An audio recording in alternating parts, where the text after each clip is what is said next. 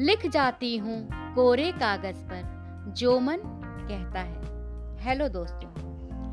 ज़िंदगी में संघर्ष बहुत महत्वपूर्ण है, बेहद मायने रखता है। और अगर हम संघर्ष में थक जाएँगे, टूट जाएँगे तो आगे कैसे बढ़ेंगे? जीवन तो कठिन बन जाएगा।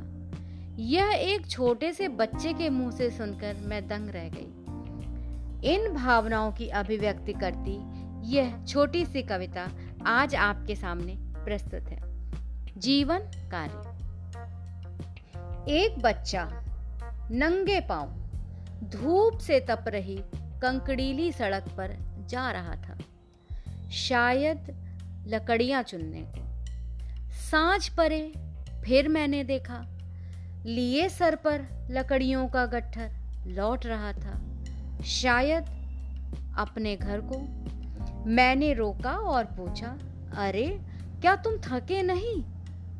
फिर उस बच्चे ने जो उत्तर दिया, वह सुनकर मैं आवाक थी। था उत्तर उसका, यदि मैं जीवन कार्य से ही थक जाऊँगा तो जीऊँगा कैसे? Thank you thank you so much मुझे सुनने के लिए. थैंक यू सो मच दोस्तों.